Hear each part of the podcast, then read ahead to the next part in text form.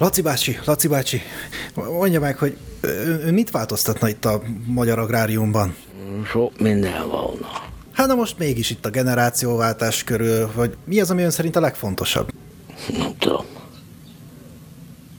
De ha van ez így.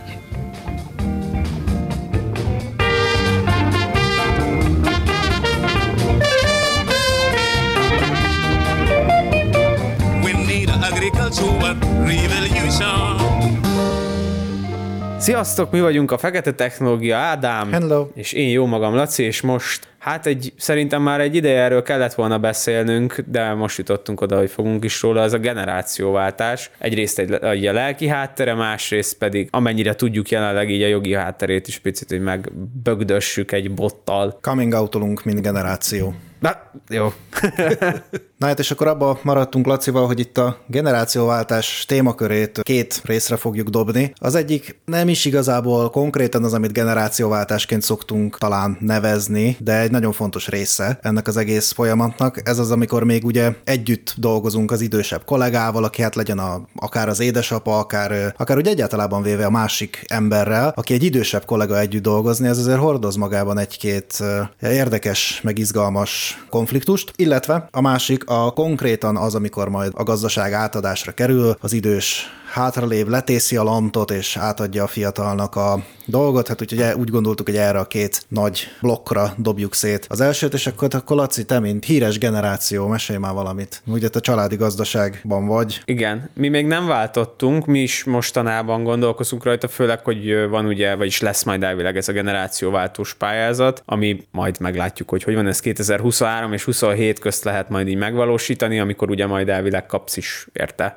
pénzt, tehát hogy támogatják, mert ugye az az egyik alapvető probléma most a mezőgazdaságban, hogy eléggé kiöregedik, és nem nagyon jönnek újak. Mikrofonon kívül beszélgettük már ezt a problémát, hogy ugye itt nem is feltétlen az az elsődleges probléma, hogy kevés agrármérnök van, hanem vagy kertészmérnök, hanem kevés az a fiatal, aki a mezőgazdasággal foglalkozó családban van, és vinné is tovább ezt az egészet. Ennek szerintem a lelki hátterét is érdemes lenne megnézni, ugye ezt te is földobtad, szintén mikrofonon kívül, hogy vagy nagyon jó a kapcsolat, vagy nagyon rossz a kapcsolat, valamiért így nem veszik át a fiatalok, meg eleve nem mennek annyira tényleg agráros szakokra. Hát igen, mert tulajdonképpen ez a fajta generációváltás, tehát amikor ugye még együtt vagy az idősebb generációval, ez azért általában, de nem minden esetben ugye azt is fémjelzi, hogy hát itt valamiféle családi viszony van. Tehát mondjuk egy apa-fia kapcsolat. Tehát ebben az esetben ugye ha átveszed, akkor gyakorlatilag azt lehet mondani, hogy tulajdonképpen első-második lépésben már egy gazdálkodói dinasztiának a létrehozásán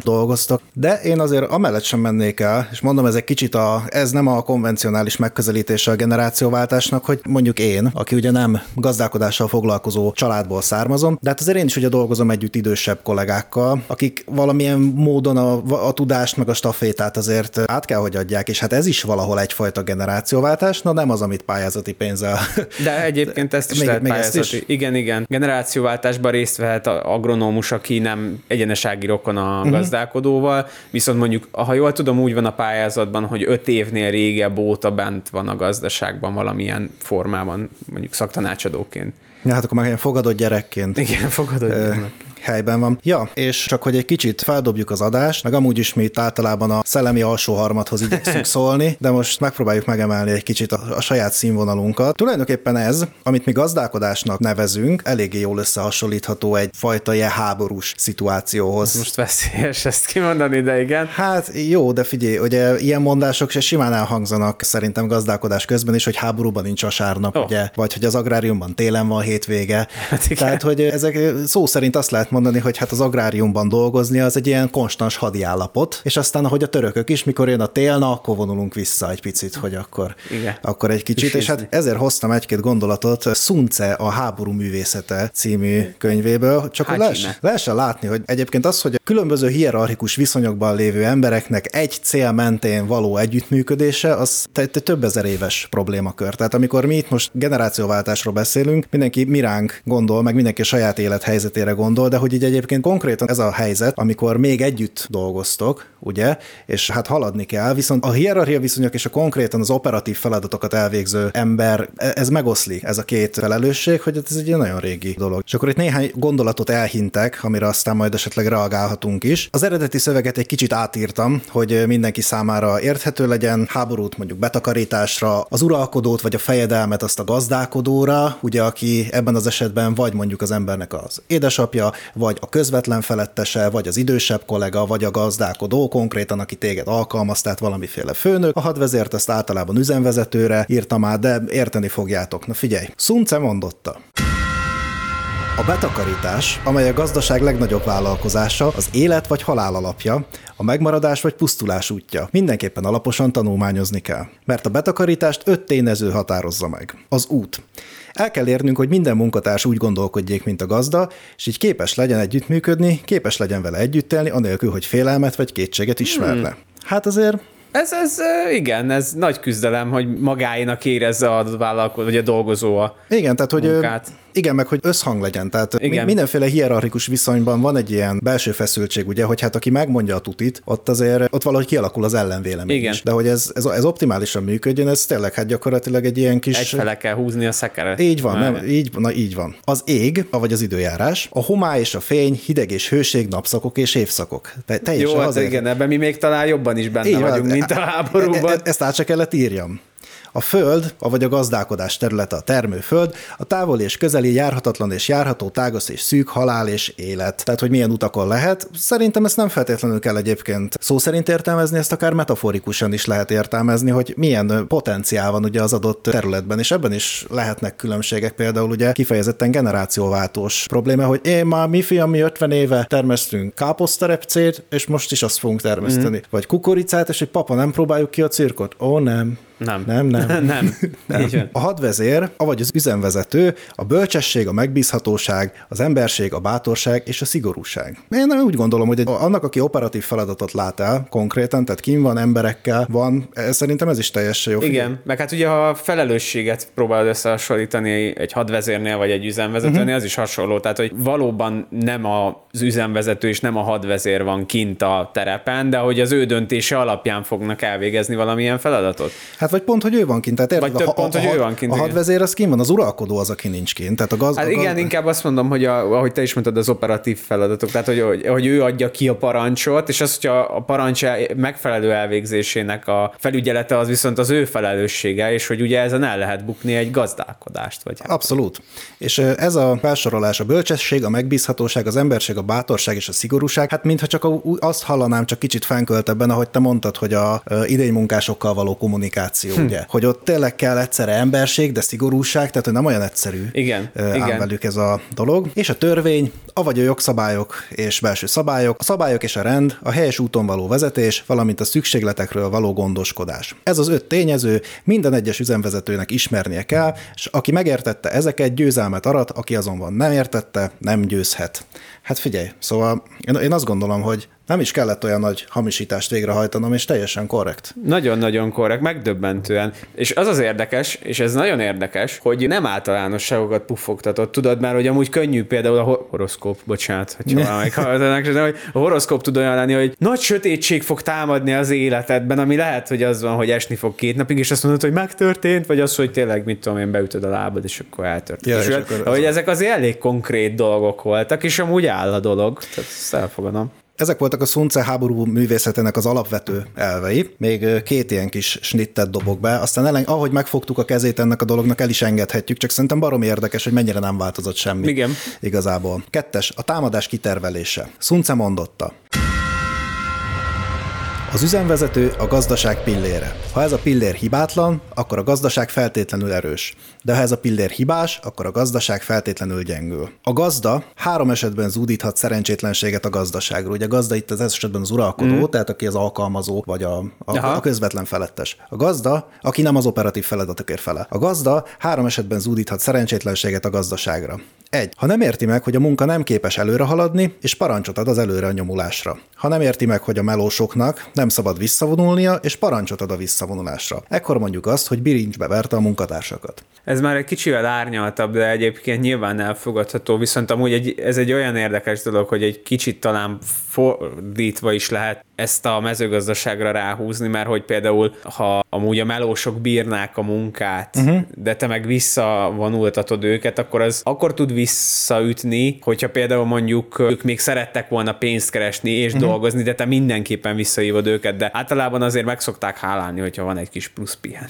Inkább én azt látom. De lehet persze ez visszájára is elsülve, hogyha például mondjuk még tudnátok betakarítani, de te úgy, hogy nem, nem ráérez holnap is, és másnapra összeomlik a piac, és akkor azért buktatok. De mondjuk nektek nem volt olyan a saját tapasztalataitok alapján, hogy mondjuk egészen egyszerűen annyira megvolt mondjuk a harci dű, hogy de csinálni kell, csinálni kell, csinálni kell, és már az sem működött, már ez sem működött, már semmi sem működött, meg kellett volna állni, elkezdeni szerelni, mit tudom én, de nem, nem, és inkább izé izomból, meg vérből, meg verítékből, de csak azért is tovább nyomni, és ez azért nem mindegy szerintem, mert viszont tehát az érthető egyfelől, hogy a munkának haladnia kell, csinálni kell, másfelől viszont, hogy ha ezen a ponton kiégeted a munkatársakat, Igen. akkor pedig már azért nem fog haladni később a de, munka. Hát ezt amúgy szerintem hasonlót mondunk, mert hogy ugye ő azt mondja, hogy túl korán hívja vissza, uh-huh. vagy túl korán fúj visszavonulót. Én meg pont azt mondom, hogy a mezőgazdaságban nem lehet elég korán visszavonulót fújni, de az nagyon vissza tud üdni, hogyha, hogyha túltolod az embereket. Igen. Tehát, hogy, hogy ott a csak és kizárólag munkacsúcs végén lehet azt csinálni, hogy meghajtod a, az embereket, mert hogyha elején vagy a közepén meghatolod, akkor ott hagynak. Igen. Vagy, vagy tényleg valóban fizikális problémájuk lesz. Tehát, hogy Hát meg az sem mindegy, tehát ugye itt, itt is a lelki része, hogy milyen a morál. Hát, hogy Igen, ki, kiégeted őket a faszra, azért, mert ott, ott és akkor, amikor már semmi nem működik, akkor is tovább toljátok, akkor igazából utána az vissza fog utni, tehát annak következményei lesz. Nagyon, nagyon, nagyon, nagyon erősen. Ez volt az első. A második, ha nem érti meg a gazdaság sajátos feladatait, és úgy kezeli, mintha a gazdaságnak egyszerű pályázati papírtologatásáról lenne szó, akkor a gazdaság vezetői megzavarodnak. Ez talán nálatok egyébként annyira nem, mert ugye mondjuk édesapád ebben a leosztásban, amit én most hoztam a Szunce háború művészetén keresztül, itt ő a gazda, Igen. és te vagy a hadvezér tulajdonképpen a területen. De hát, ahogy ugye voltak filozófus császárok is, hát édesapád egy hadvezér igen, igen. császár mögött a dolog mögött, tehát hogy ő mondjuk valószínűleg pont érti a gazdaságnak a sajátos feladatait, viszont én simán el tudom képzelni azt, hogy tudod, hogy mi ez gyak valójában, amikor a amikor a gazdálkodó elkezd rosszul priorizálni. Tehát mm-hmm. te tudod, hogy mi lenne a feladat, hogy, hogy mivel kéne haladni, mivel kéne menni, és ő pedig tulajdonképpen azért, mert hierarchiailag följebb van, meg tudja mondani, hogy nem, a másik irányba menjünk, Igen. de hogy így nem arra kéne. Igen, ez szerintem a legjobban a beruházásoknál ütközhet ki, uh-huh. tudod, hogy mondjuk vegyünk egy új traktort, és akkor nem, mert tök rossz a, mit tudom én, kultivátor, azt kéne újat venni, és akkor nem, nem, most, most vegyünk új traktort, és de az még kibírja csomó ideig, megszereljük, stb. Nem, akkor is az lesz már. Nálunk ilyen valóban nincsen, de el tudom képzelni, hogy például ez a szitu, ez nagyon komoly problémákat okoz. Vagy pont az, hogy egy traktort kéne venni. Tényleg egyébként ez, ez beruházásoknál abszolút előjöhet, mert ugye a kincstár fölötti uralmat a gazdálkodó vagy a fejedelem Igen. hozza, és én például olyat tudok elképzelni, hogy traktorvásárlás, de akkor elkezdődik az alkudozás mondjuk, hogy hány lóerőset. Tehát, hogy tudod, hogy egy erősebb gép kéne, ami mögé oda lehet rakni akár az ekét is, vagy tudom én. Ja, ja, ja. De ne, legyen inkább az, mert az annyival is olcsóbb, és akkor ja. ott vagytok, ahol a parcokat... Nem, nem kell tud... bele légkondi. Ja. Például, hát jó, akkor ülj bele te. Ja. Nem, nem tudod megmondani, hát nála vannak ugye a kincstárnak a kulcsai. Ez is egy abszolút jól belátható probléma. Na és akkor a hármas. Ha nem ismeri az üzemvezető taktikáját, és úgy kezeli a gazdaságot, mint az állami hivatalnokokat, akkor a gazdaság vezetői nem tudják, hogy mit tegyenek. Ez gyakorlatilag egy picit talán az előzőre mm. jön. Speciális élethelyzet az, amikor mondjuk a főnök az alapvetően nem szakmabeli, szerintem. Na, Ezek olyankor. Igen, egyelőre. Olyan, Aztán majd ez elő. pont a generációváltás miatt meg kiderül, hogy mennyire lesznek olyan gazdaságok, amiket nem csak hogy családi vonalon visznek tovább, hanem egyáltalán ismered azt, aki műveli a földeiteket. Uh-huh. És a hármas, és egyben utolsó, a kémek alkalmazása. Szunce mondotta,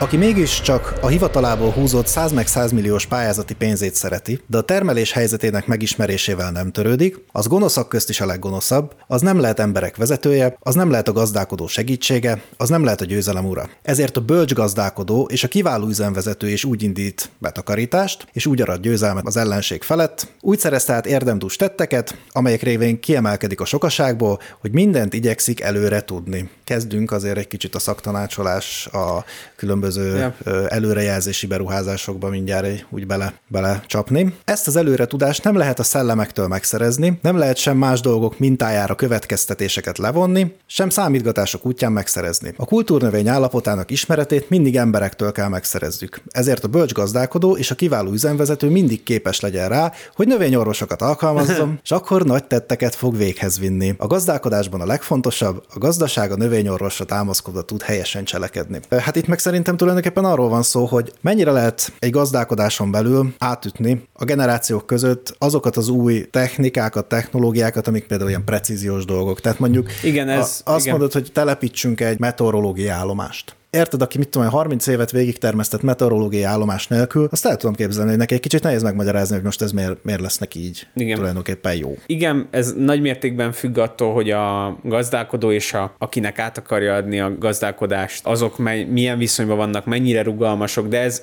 még egy akkori probléma, amikor ugye együtt kell dolgozni. Mert amint átadta a Igen. gazdálkodást, utána az van, amit akar, de összességében ettől függetlenül érdemes azt gondolom hallgatni a gazdálkodóra, mert azt a 30 év rutint meg nem lehet csak úgy kidobni az ablakon meg a kukába. Hát ezek annyira sajátságos, annyira egyedi esetek szerintem mindig, hogy annyira nehéz erről az egészről általánosságban Mhm. beszélni sokszor, mert nagyon előjönnek a személyes emberi dolgok ilyenkor, tudod. Ráadásul ugye, ha belegondolsz, az ember leéli kint az életét a növényekkel, kint van végig a természetbe, babusgatja, szeretgeti, olyan, mintha a saját gyereke lenne. Úgy jár ki a földre, mintha kicsit hazamenne, vagy valami ismerős helyre, hát konkrétan egy ismerős helyre, de tudod, mintha valakihez mennél. És ezek nem csak egyszerűen, ez nem csak egyszerűen egy munka, meg nem csak egyszerűen egy vállalkozásnak az átadása, hanem ennek nagyon komoly érzelmi oldala van mind a gazdálkodó részéről, és remélhetőleg az új gazdálkodó részéről is. Ezeket nehéz számokba, meg pályázatokba beletöfködni, érted? Mit szólsz, hogy ezt a kémek alkalmazásán nem, nem abban a formában meditálunk el, ahogy én itt most átírtam, hanem például úgy, hogy specialisták alkalmazása. És akkor ugye már visszatérünk megint ahhoz a problémához, ami viszont megint csak egy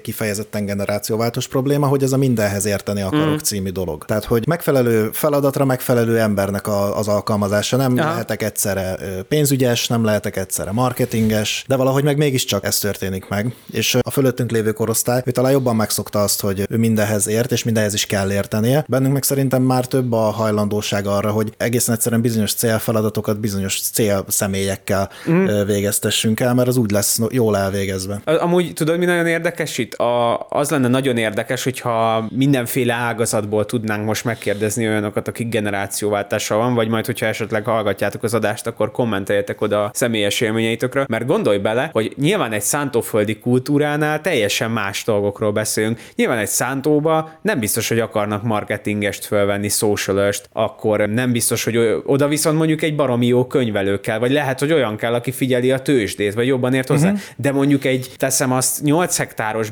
borászatnál, vagy egy 5 hektáros borászatnál villányba, hogyha leöröklöd, akkor lehet, hogy ott teljesen meg kell változtatni az egészet, mert változott a borpiac, oda kellenek szomeliék, kellenek bormarketingesek, kell olyan, aki csinál egy weboldalt, lehet, hogy kell egy éttermet nyitnotok, tehát oda, oda már teljesen más gondolkozás kell. Ugye mi 30 hektáron vagyunk nagyjából, főleg meggyel, és itt végül is lehetne olyan irány, hogy elindulunk-e kispiacok felé, akarunk-e uh-huh. saját terméket létrehozni, ahhoz kellenének olyan emberek valóban, amit te is mondasz, hogy oké, okay, valakinek a termékünket egyáltalán be kell vezetni a piacra. Vagy, hogyha na- növelni akarjuk a, a volument, akkor lehet, hogy abba kell segítség, hogy hogyan tudunk még nagyobb nyugati piacokra uh-huh. terjeszkedni. Nekem meg azt tetszett, amit mondtál, mert még annól láttam is a Professionon egy ilyen állás hirdetést, hogy gabonapiaci kereskedelmi Aha. Szakember, és hogy tényleg, hogy egyébként tehát ez is egyfajta kémek alkalmazása diszciplína, ugye, hogy most akkor én, mint gazdálkodom, mondjuk van egy rohadt nagy területem, betakarítok, besilózom, és olyan a felvásárló, akkor eladom, vagy akkor azt mondom, hogy jó, akkor legyen itt egy gabonakereskedő ember, aki mondjuk a világpiaci trendek szerint lehet, hogy azt mondja, hogy figyelj, jó helyen van az ott még a malomba, mert az, az jön most ki éppen a számokból, meg az jön ki a csártokon, meg a trendekből, meg a nem tudom, a, olyan az ATR, meg a moving average-ek úgy keresztezik egymást, hogy ez két hónap múlva 20%-kal jobb áron fogod tudni eladni. Ez megy egyébként csak a másik oldalon, szóval hogy ugye például nálunk nem gabona kereskedő van, hanem vannak olyan emberek, akik azzal foglalkoznak, hogy a nagy felvásárlónak segítenek összevásárolni azt a volument, azt a mennyiséget, amire neki szüksége van. Tehát például egy gyümölcs koncentrátumot gyártó cég, amelyik Nyugat-Európába szállít, annak mi nagyon kicsik lennénk. Neki nem 30 hektárról kell megy, neki érdés mond mondjuk 3000 hektárról kell megy. Uh-huh. De 3000 hektár megye senkinek nincs az országban, ezért van egy embere, aki jó kapcsolatot áll, ápol egy csomó gazdával, ő kap ebből részesedést, és azt mondja, hogy tőled, tőled, tőled szeretném vásárolni, és akkor kimegy, megnézi, megalkudunk, elviszi, nekem is jó, mert megvették, a nagy cégnek is jó, meg ennek az összekötőnek is jó. Uh-huh. Ilyenek, ilyenek vannak, és erre szükség is van, csak ez ugye nem a gazdálkodó oldaláról van, hanem fordítva a felvásárló oldaláról van meg ez. Hát akkor meg már nézhetjük úgy is, hogy gyakorlatilag a szigorúan csak a példakedvéért, hát az ellenségnek a kémei, azok sokkal jobbak, és ezért gyakorlatilag egyfajta stratégiai hátrányba kerültek. Igen, egy... sokkal jobban tudja optimalizálni a beszerzését ezen az úton. Igen, de részben ezek az emberek pont, hogy próbálnak kapocs lenni a két oldal közt, tehát ők néha pont a gazdálkodónak segítenek, hogy jobb árat harcoljon uh-huh. ki, mert hogy ő látja azt, hogy így a gazdaság mondjuk éveken belül tönkre fog menni, hogyha nem tudja kiharcoltatni azt az árat, míg mondjuk a a felvásárló vagy uralkodó az, az nem érdekli, őt nem érdekli, hogy mi hogy állunk. Meg szerintem ilyen embereket simán alkalmaznak a cégek is, tehát konkrétan, mint ahogy nem tudom, mondjuk egy fejvadász céget. Igen, fel, én nekem fel... is ez a fejvadász jutott eszembe, Igen, csak akkor... ugye ő nem fejekre haszik, hanem gyümölcsökre.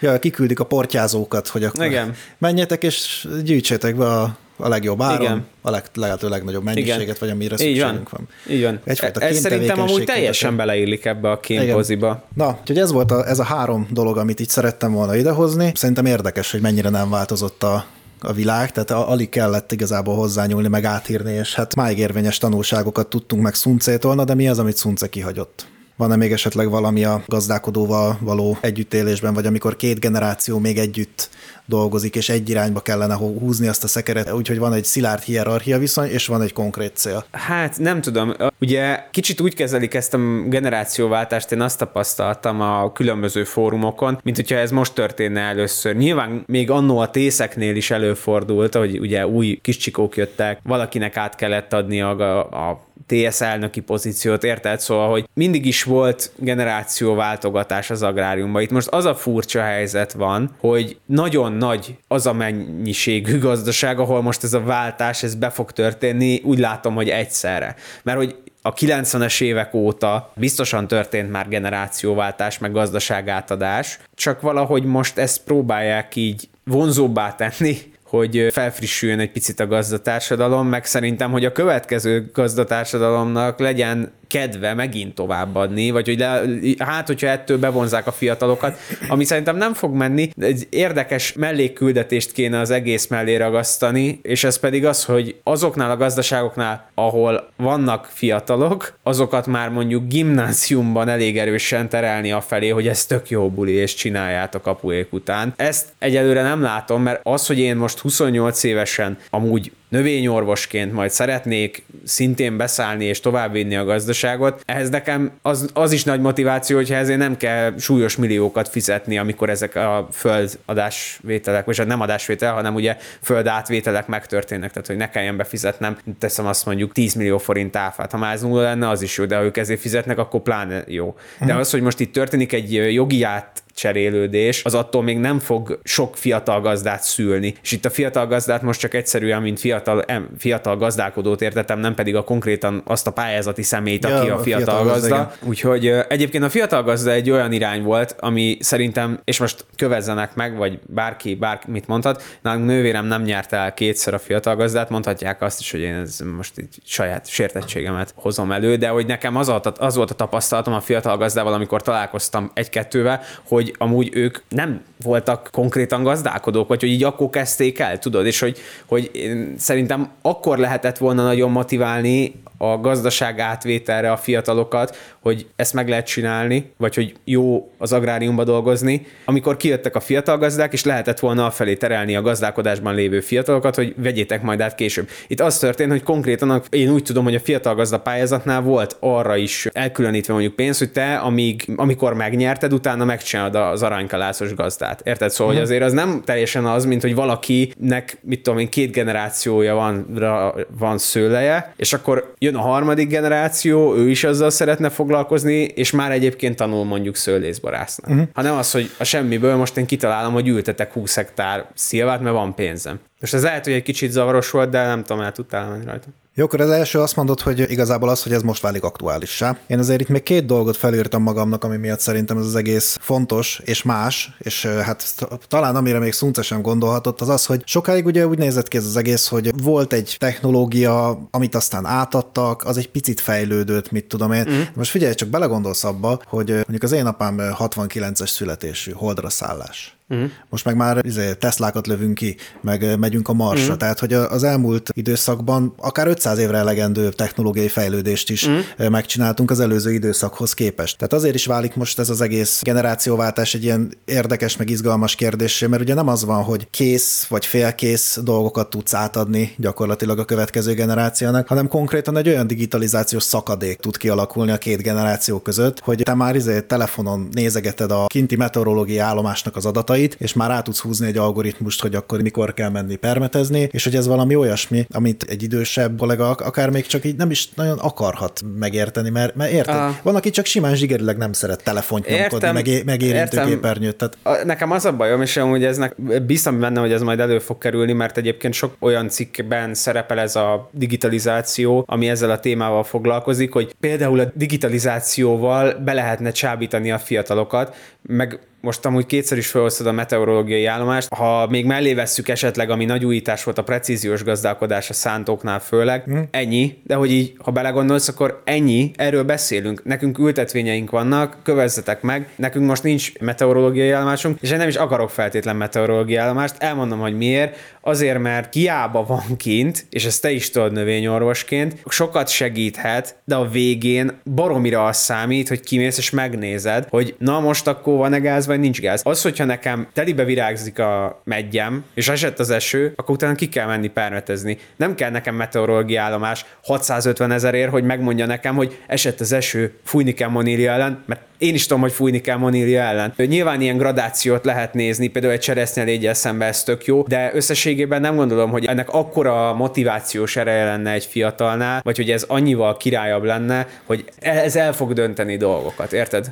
Igen, és ezzel nagyjából egyet is értek, azért a meteorológiai állomás védelmére szerintem annak ott lehet egyébként értelme, hogy az új generáció fiatalabb munkavállalóknak szerintem a munkához való hozzáállása magában hordozza egy kicsit ezt a remote, ezt a távmunka jellegű dolgot, és egyrészt az, hogy ott van a kezedben rá tudsz nézni, hogy mi van, az ad egyfajta biztonságérzetet. A másik az, hogy bizonyos dolgokat, amiket mondjuk el kell végezni, mondjuk adminisztráció, nem tudsz konkrétan ott lenni on the spot helyben, amikor egyébként valamit csinálni kell, de mondjuk azt tudod mondani, hogy ránézel, nézel mondjuk egy, egy szélsebességet, és akkor azt tudod mondani, hogy jó, ki lehet menni. És akkor szólsz a traktorosnak, hogy Józsi, odaraktam tegnap azt a kannát, na tudod, azt kellene beleönteni abba a vízbe, mm. és akkor lehet menni. És akkor nem kell neked effektíve kimenni, hiszen, hogy mondjam, szóval elő, elő tudsz készíteni egy munkát, és a startpisztolynak az eldörrentését az konkrétan fizikai jelenlét nélkül is meg tudod már csinálni. Ami azért szerintem egy, egyrészt segítség, másrészt pedig azért a fiatalabb generáció munkastílusához talán közelebb áll. Igen, de ez egy nagyon kicsi aspektus az egész sztoriban. Azt gondolom, ha valakit ez motiválna igazán a mezőgazdaság felé, az nem biztos, hogy jól fogja érezni magát. Ja nem, nem is motivációként gondoltam. Na. Illetve hát a harmadik az, hogy itt azért az utánpótlással vannak szerintem problémák. Tehát amíg a magyar vidék az ugye nem egy fogyóban lévő és elszegényedőben lévő valami volt, mm. addig azért az, hogy mondjuk én, én vidéki vagyok, és akkor ugye az ember előtt állt néhány stabil életút. Mondjuk, ha csak az elmúlt két-háromszáz mm. évet nézzük. Vidéken mondjuk lehettél hentes, pék. Igen, ilyesmit, tehát lehetett valami ilyesmi szakmát, vagy földművelő Aha. konkrétan, de nem ugye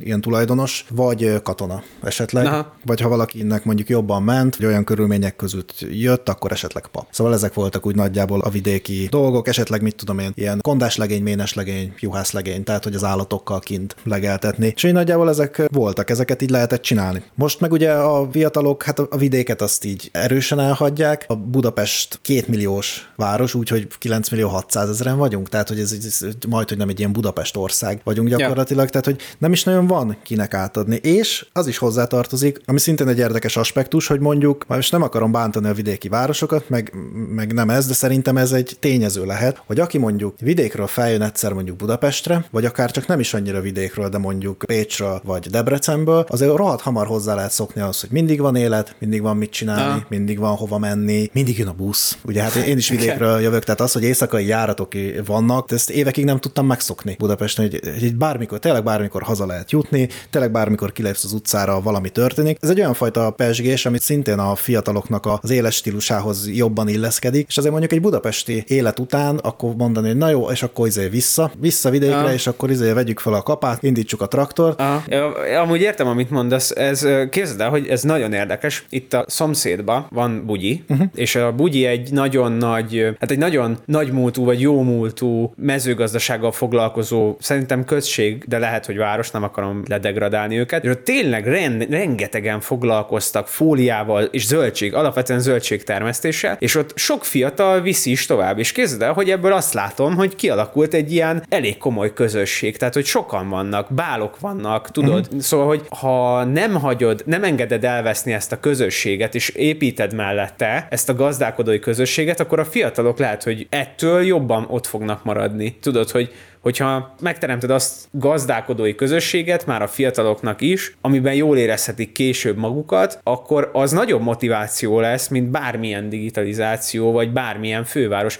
Mert a mhm. fővárosban meg sokan vágynak ki pont azért, mert hogy egy kicsit csendesebb, kicsit nyugisabb, nagyobb terek. Igen, de talán pont nem az a korosztály, akinek át kéne vennie a de stafétát. Az a 30-as korosztály, ez, ez én azt látom, hogy ezeknek a leginkább az a motivációja, hogy itt van már egy kicsi gyerek, kéne egy kert, kéne egy egy udvar, szeretnék ide-oda elmenni, érted? Szóval, hogy... Hát igen, csak ugye a kérdés az, hogy eljut-e egyáltalán odáig, mert én nem sok jó érvet, sőt, tulajdonképpen egyetlen egy jó érvet sem tudnék felhozni amellett a dolog mellett, ami azért évről évre, most már lassan tíz éve, vagy két évről két évre azért előkerül, hogy ugye a jelenlegi Maténak a budai kampuszát valami okkal, móddal, de megszüntetik. Ott van a budai arborétum, vagy egy izé, tüdőszanatóriumot, vagy egy hotelt, vagy valamit, de minden esetre az egyetem nincs ott jó helyen. Nem sok indokot tudnék felsorolni arra, hogy ez bármilyen módon is elfogadható legyen, de azért az egy érdekes szempont mondjuk, hogy hát nem csak az egy sajátos tényező, hogy egy rendkívül urbanizált környezetben van agrár felsőoktatás, Aha. hanem az, hogy ezeket az embereket, akiknek később aztán vissza kéne menni olajjal, meg olajos kézzel parizeres szendvicset enni, a traktorguminak dőlve, Aha. hogy ezeket az embereket egy olyan nagyon urbanizált környezethez szocializálod hozzá, amiből utána sokkal nehezebb lesz visszamenni. Hát, el tudom képzelni, de hogyha belegondolsz,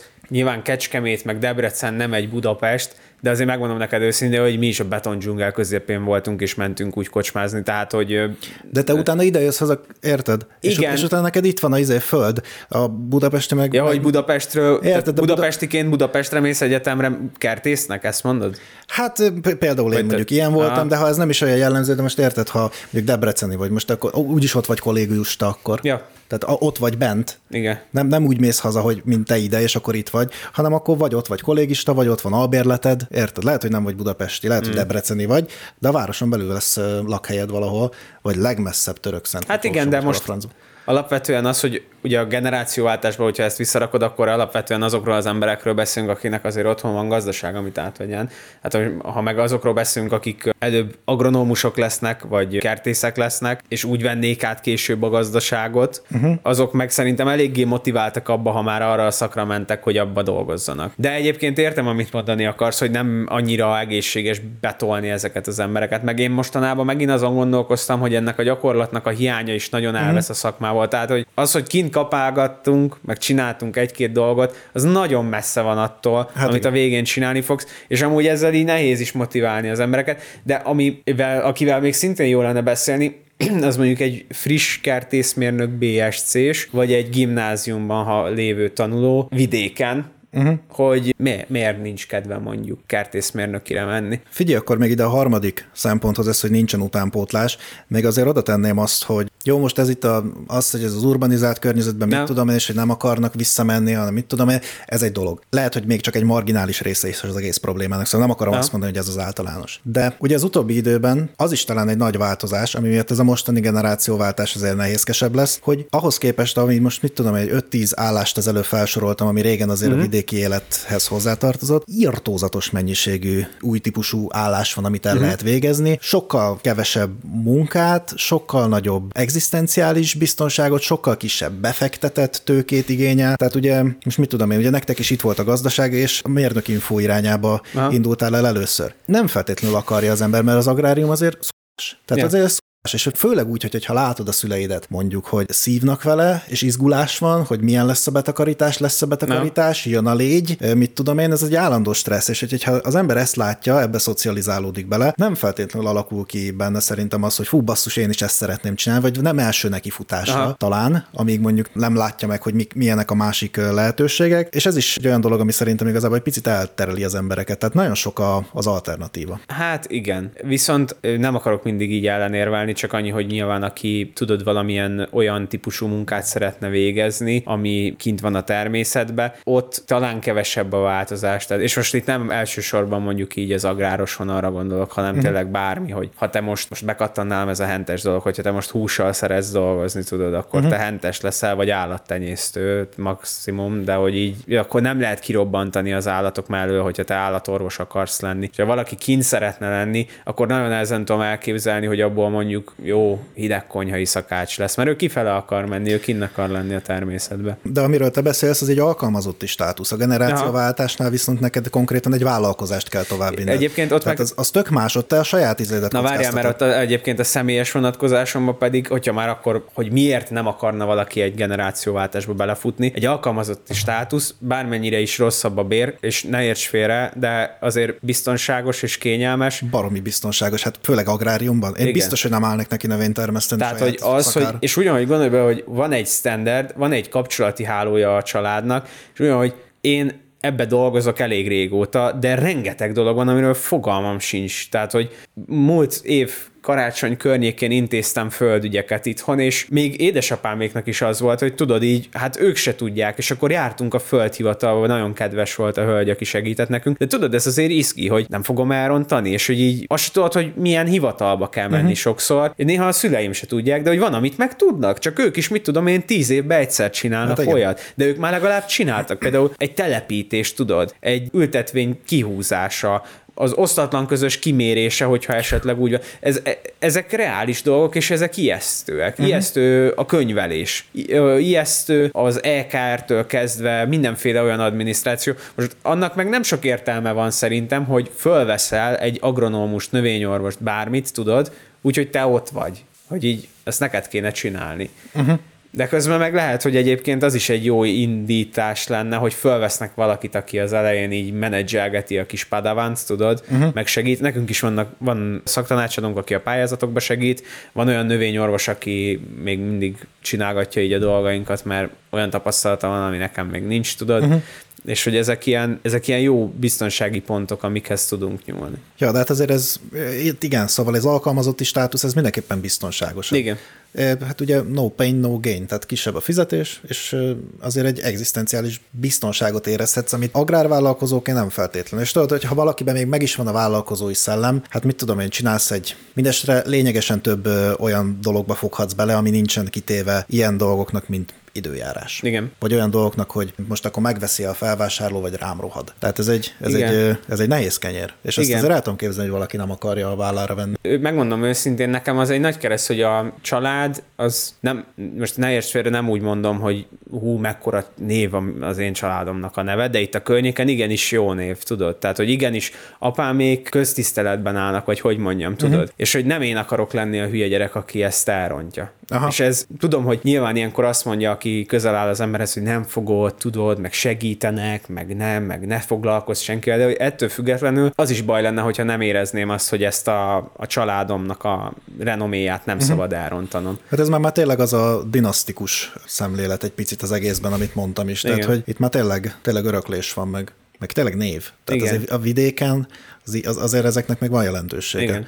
Gondolj bele, hogy például ugye csak hogy mondjak egyet, a, mondjuk a helymanéknál is megtörtént nem olyan régen, pár évvel ezelőtt a borászatnál, tudod, uh-huh. az átvétel, és akkor ott volt olyan, hogy a, a srác csinált borokat, és akkor bevezették a piacra, tudod, hogy ezt már, ez már tisztán az ifjabbiknak a bora. Uh-huh. De például nagyon érdekes, hogy mondjuk a szepsiéknél ott úgy van, hogy az ifjabbik ő teljesen más borászathoz ment át, és nem is az ő nevével fut az egész. Szóval, hogy van erre is példa, és ezek szerintem ilyen, ott sokkal még fokozottabb ez az egész lelkület, e, e, mondjuk bornál, de még nálunk is egy sima olyan üzemben, ahol nincsen terméknevünk, ott is érződik ez, hogy, uh-huh. hogy ez, ez egy nyomás. És szerintem mondjuk gondolj bele, van egy 46 éves gazdálkodó, és van mondjuk egy 13 éves, 14 éves gyereke, 14 évesen van, aki már dönt aki olyan szakiskolába megy, hogy mondjuk közgazdasági szakiskola, érted? Hogy ő dönt, hogy ő közgazdasággal akar inkább foglalkozni. Persze utána még változhat, de azért mondjuk abba marad. Egy 14 éves gyereknek egy 46 éves vállalkozó, aki az egész életét kinélte a földön, az ijesztő, barom ijesztő. Az a szaktudás, az a hozzáállás a munkához, ahol ő tart. Azért itt nem csak arról beszélünk, hogy a gazdálkodók, gazdák, agronómiai szakemberek, azok nagyon komoly vállalkozók, akikről beszélünk. Uh-huh. A mhm. vállalkozás egy csomó más szakterületet foglal magába, amit mindig beszélünk, te is most is felhoztad, hogy kell érteni ehhez, ahhoz, amahoz, és nem vehetsz föl mindenre embert. Neked tényleg sokrétűnek kell valamilyen szinten lenned, és szerintem ez baromi ijesztő. Mind a mellett, amit mondtál, hogy igen, a vidéki élet az sokszor eléggé halott tud lenni. Erre, erre nagyon nehéz orvos lást kitalálni. Erre nehéz azt mondani, hogy majd egyszer belenősz, mert van, aki nem nő bele. Na, szóval, hogy valahol ezt korábban kell elkezdeni ahhoz, hogy ebből legyen is valami. Tehát akkor nagyjából megbeszéltük azt, hogy milyen lelkülete van ennek az egész generációváltásnak, főleg az előtte lévő rész, meg az, hogy milyen érzés így a fiatalban. A generációváltás utáni részt, azt még egyelőre én nem tudom, hogy milyen. Kíváncsi leszek, meg bízom benne, hogy ez nem úgy fog változni, hogy majd tudod, akkor holnaptól én már rá se nézek, tudod. Uh-huh. De az egy, egy nagyon érdekes dolog, hogy vajon mennyire fog ránézni a fater, tehát hogy mennyire lesz az, hogy én ottan most akkor jövő évtől kezdve akkor szabadon garázdálkodok kint, és azt csak, amit akarok, tudod? Hát meg, hogy ez mennyi konfliktus forrást rejthet igen, magába. Igen. Tehát, mert én, én azt szoktam megfigyelni, hogy azok az emberek, akik mondjuk egy ilyen viszonyrendszer van, mint mondjuk egy apa-fia, vagy egy bármiféle hierarchikus dolog, ott igazából az szokott lenni, hogy azt gondolják, amiben szerintem nem mindig van igazuk, hogy egy feltett kérdésre egy helyes válasz létezik, és az Igen. A, ez a helyes válasz náluk van. És valójában egy feltett kérdésre szerintem akár több helyes válasz is létezhet, és attól, hogy te másik irányból fogod meg ugyanazt a problémát, az nem feltétlenül lesz rossz, csak más. Igen. És ez neki nem tetszik, és akkor azt fogja mondani, hogy ez így nem jó. Pedig nem az, hogy nem jó, csak máshogy fogtad Igen. meg, mint ahogy ő gondolja. De az nem ugyanaz, hogy nem jó. Igen, tehát ez viszont az idősebb generációnak is valahogy erre rá kell állni, hogy, Igen. hogy majd ez fog történni, hogy lehet, hogy másképp csinálja, de hagyni kell. Sőt, néha hagyni kell elrontani dolgokat. Így mert nem, akkor, nem levágni a szárnyakat. Mert akkor egyébként, hogyha minden dolognál meg szól, akkor meg egy olyan ideggörcs lesz a fiatal mhm. vállalkozó, mm. vagy az, aki a generációváltásnak az ifjabbik tagja, hogy ez hihetetlen, tehát egy folyamatos megfeszített húr lesz, hogy ne, vagy, vagy nem mer semmit csinálni, mert az lesz, hogy úgyis, ha ezt megcsinálom, akkor el fogom rontani. Hát, vagy oda vágja az egészet, és azt mondja, hogy jó, akkor, akkor kösz, köszönöm. Ja. Jó, hát akkor ez, ez volt a mi kis generációváltós adásunk, kicsit Kicsit, kicsit ez is ilyen bölcsész. Bölcsész. nagyon bölcsészek voltunk. Mostanában sok az ilyen. De amúgy meg én nagyon kíváncsi lennék a saját tapasztalataitokra, majd lehet, hogy jön valami Insta story vagy ilyesmi, majd ott írjátok meg, meg kíváncsi leszek rá, hogy mit fogtok mondani. Ja. És a idegeskedő boomereket meg kérem, hogy ne kommenteljenek YouTube-ra, mert nagyon idegesítve. Ja. milyen, milyen üzenetet kaptunk? Mi volt, hogy Fogal... Fogalmatlanok szócséplése. Fogalmatlanok szócséplése. Igen, ezt, ezt a spray or pray le is cserélhetjük. Fog, igen. Fekete technológia. Fogalmatlanok szócséplése. Igen. És milyen jó, hogy neked volt is, hogy nem volt egy fogalmatlan. Igen, igen. Yeah. Jó. Jó, úgy, köszi, hogy ja. itt voltatok. Hamarosan jelentkezünk. Lehet, hogy hamarabb, mert én ugye skippeltem egy adást, bocsi, mert beteg voltam.